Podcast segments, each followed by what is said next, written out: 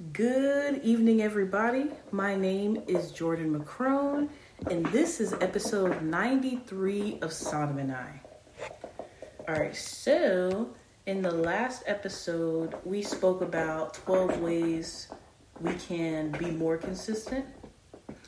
And now, this episode, we are talking about spiritual circumcision, right? Talking about spiritual spiritual circumcision, and you know, God put it. I, I felt like Holy Spirit put on my heart to speak about this. So, if this makes you uncomfortable in any way, I'm not sorry because I do not apologize for the word of God. Excuse Brooklyn, who is chewing on his bone bone very loudly. But I, the first scripture I want to start off with is Jeremiah 4, verse 4. And man, you guys already know I have my physical Bible, but because there are a lot of verses, I'm only going to read the first scripture from my physical Bible and anything else that is not in this article, I will be reading from my um, the virtual Bible, from the Holy Bible. So we're going to go to Jeremiah 4, verse 4. Do, do, do, do, do. Because I'm reading Jeremiah right now, and I read this and I was like, Lord, this is exactly what I'm talking about. In KJV. Circumcise yourselves to the Lord and take away the foreskins of your heart. Ye men of Judah and inhabitants of Jerusalem, lest my fury come forth like fire and burn that none can quench it because of the evil of your doings. So, sometimes as humans, we don't understand what we're doing can be rooted in evil or have evil outcomes because we might have good intentions, but that doesn't take away the fact of where it's rooted or what it may cause, right? So, spiritual circumcision. Let's get into it. So, I am going to be reading from this website called perfectingofthesaints.com. The doctrine of spiritual circumcision.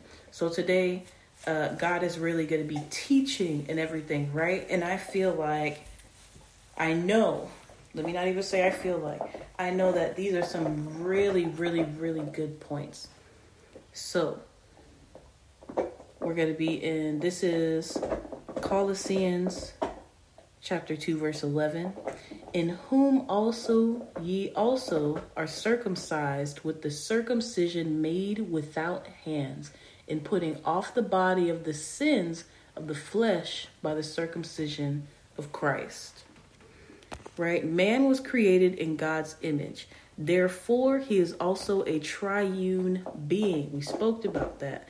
A triune being spirit, soul, and body 1 Thessalonians chapter 5 verse 23.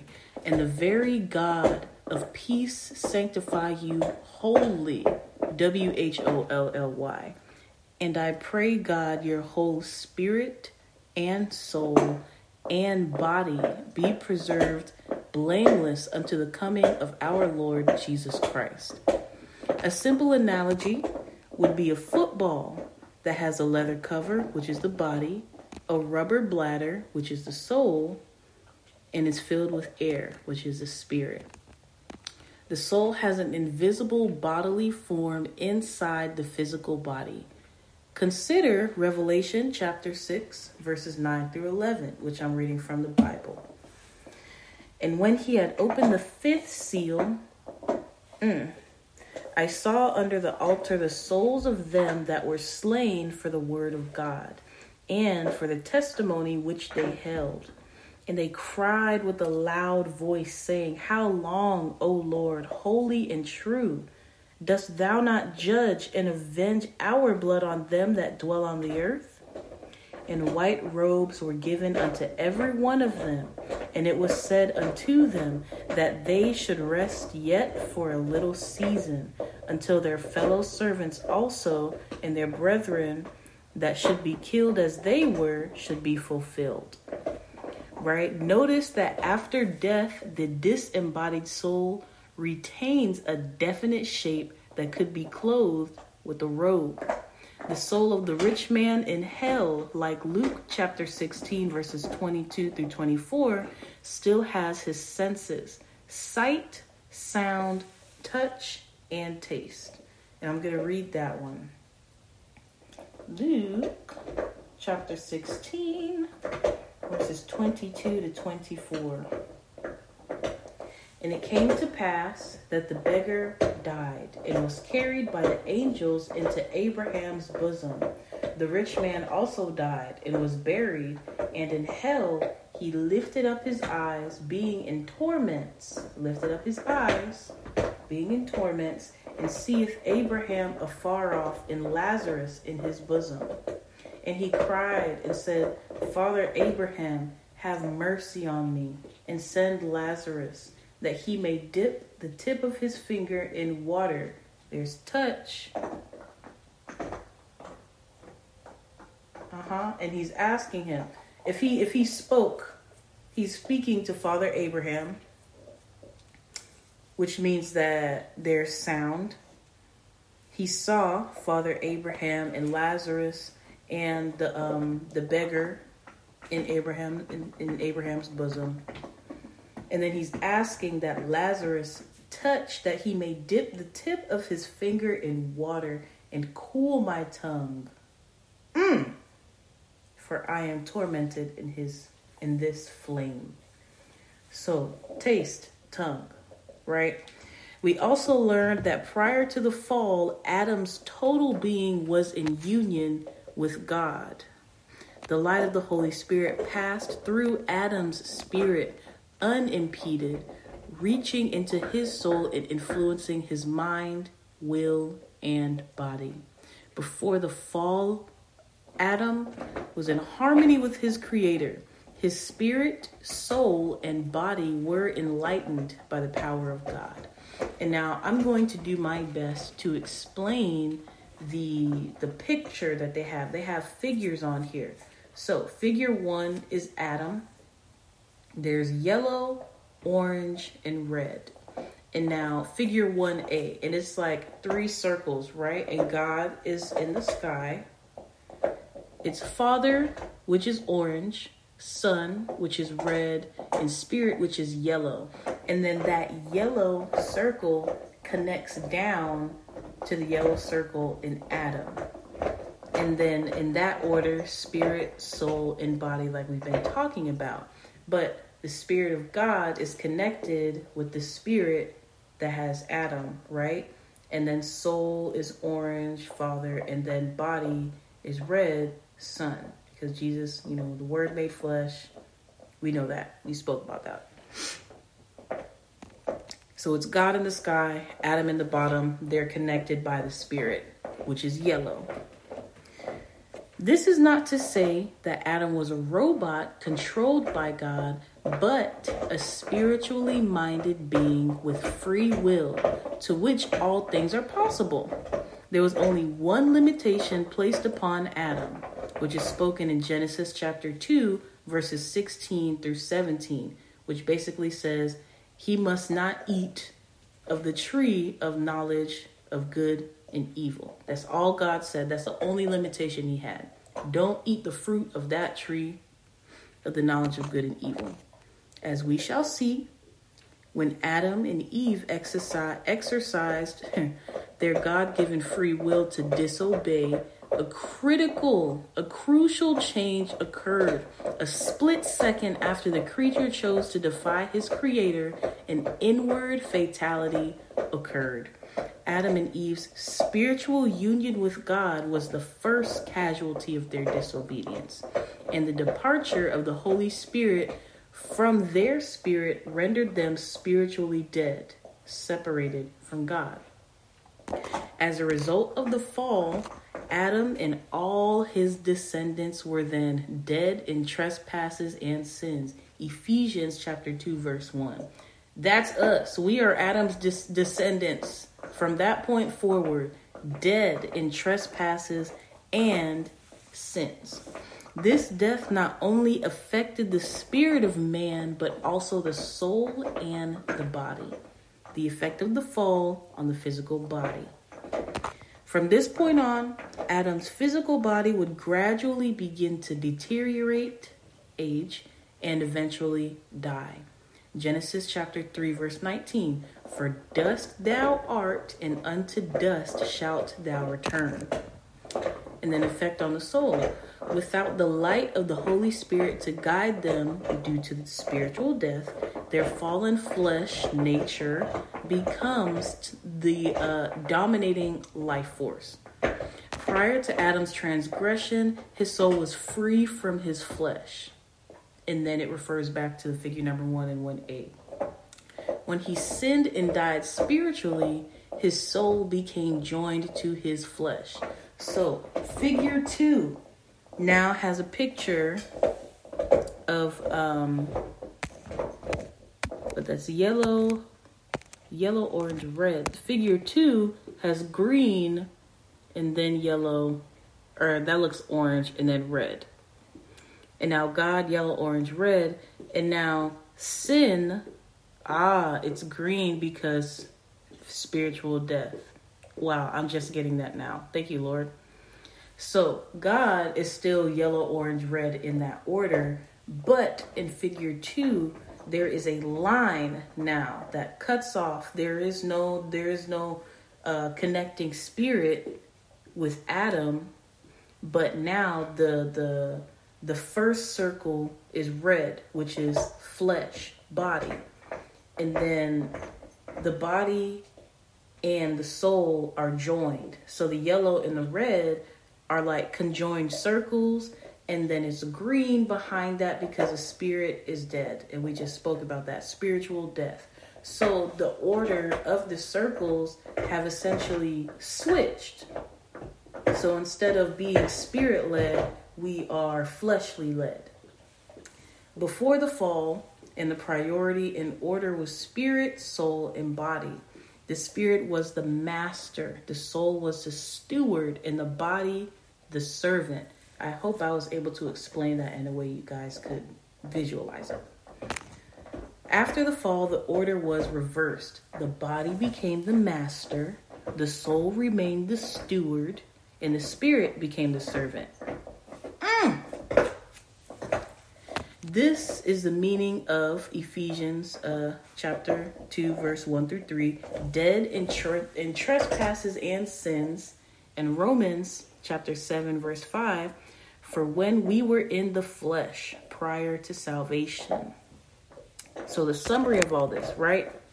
By comparing figure 1 with figure two, we can see the threefold effect on Adam's uh, on Adam's sin: spirit, soul, and body. First, the Holy Spirit's departure from man's spirit. That was that that that line, right? That resulted in the spiritual death spoken of in Genesis chapter 2 verse 17. For in the day that thou eatest thereof thou shalt surely die. Remember, Adam and Eve did not die a physical death the day they sinned. That occurred many years, many years after the fact. Nor did man's spirit cease to exist. It is dead in the sense that it is separated from God's spirit. It is dead in the sense that it is separated from God's spirit. Secondly, Adam's soul was negatively affected by the Holy Spirit's departure and that it merged with his body of flesh. Thereby, I'm not saying therefore, ha, thereby joining the soul to the body of fallen flesh, which has become the dominant life force. Mm, I don't want my flesh to be the dominant life force, Lord. I'm trying to be spirit led. And then, third, from that point on, Adam's physical body would begin to age and eventually die. For dust thou art, and unto dust thou shalt return. Genesis 3, verse 19. So now we spoke about that, right? Now we're going to talk about spirit, soul, and body upon salvation. This is the good part. This is where it gets juicy. It's been juicy, but this is the part where it gets good good for us, right? Salvation.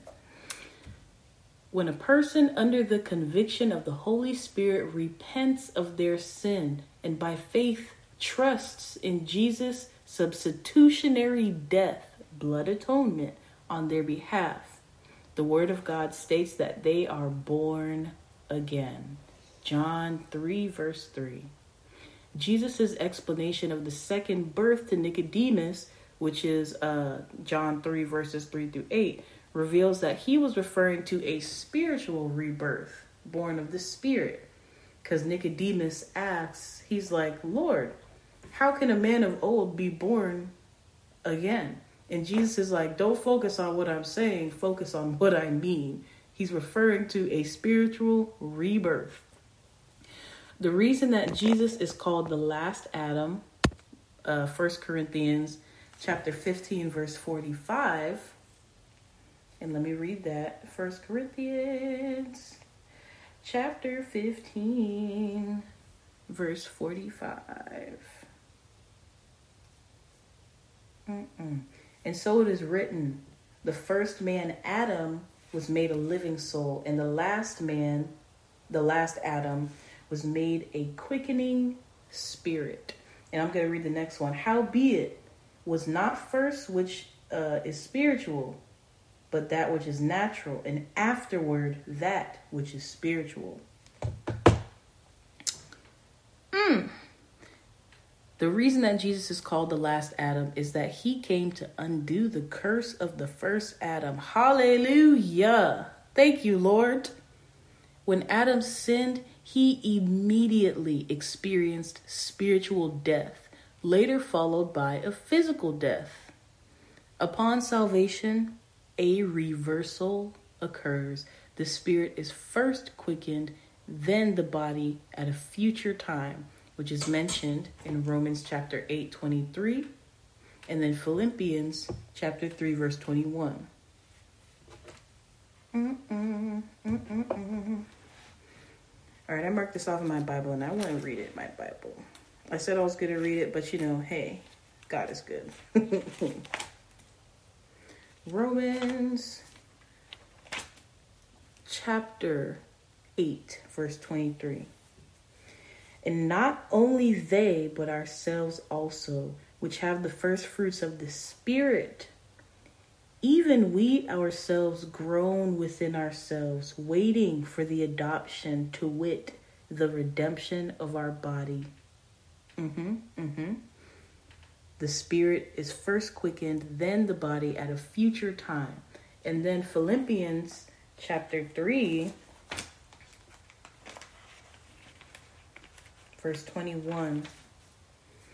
Who shall change our vile body, that it may be fashioned like unto his glorious body, according to the working whereby he is able to subdue all things unto himself?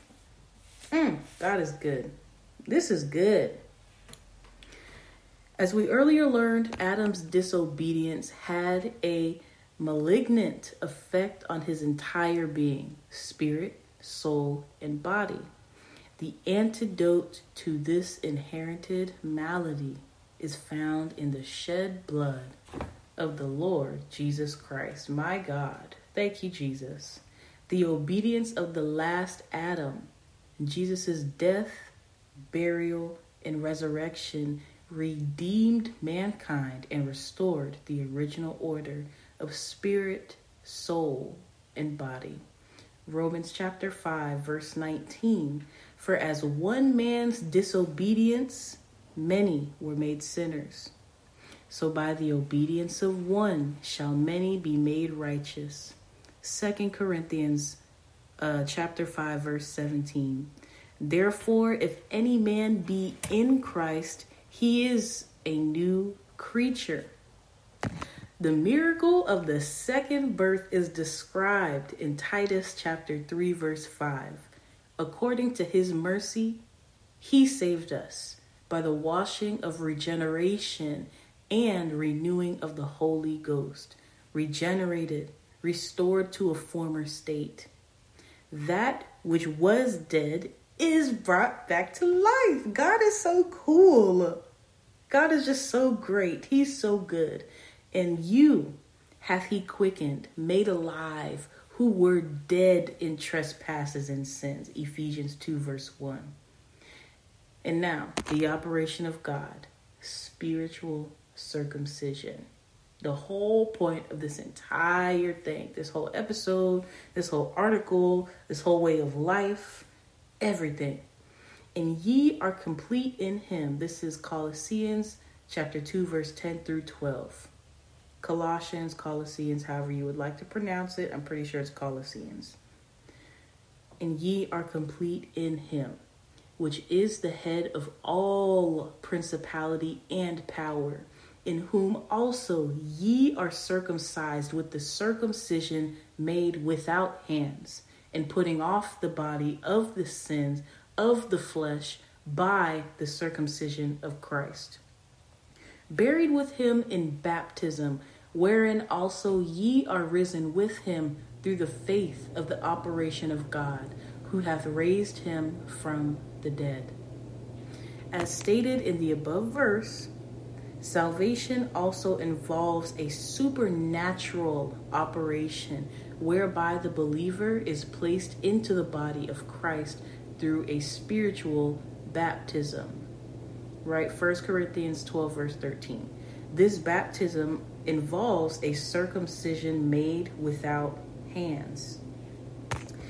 In a nanosecond, in a nanosecond, the Holy Spirit re enters man's spirit, renewing of the Holy Ghost, Titus 3 and 5, and literally cuts away man's soul from the body of flesh, permanently taking up residence. Hallelujah.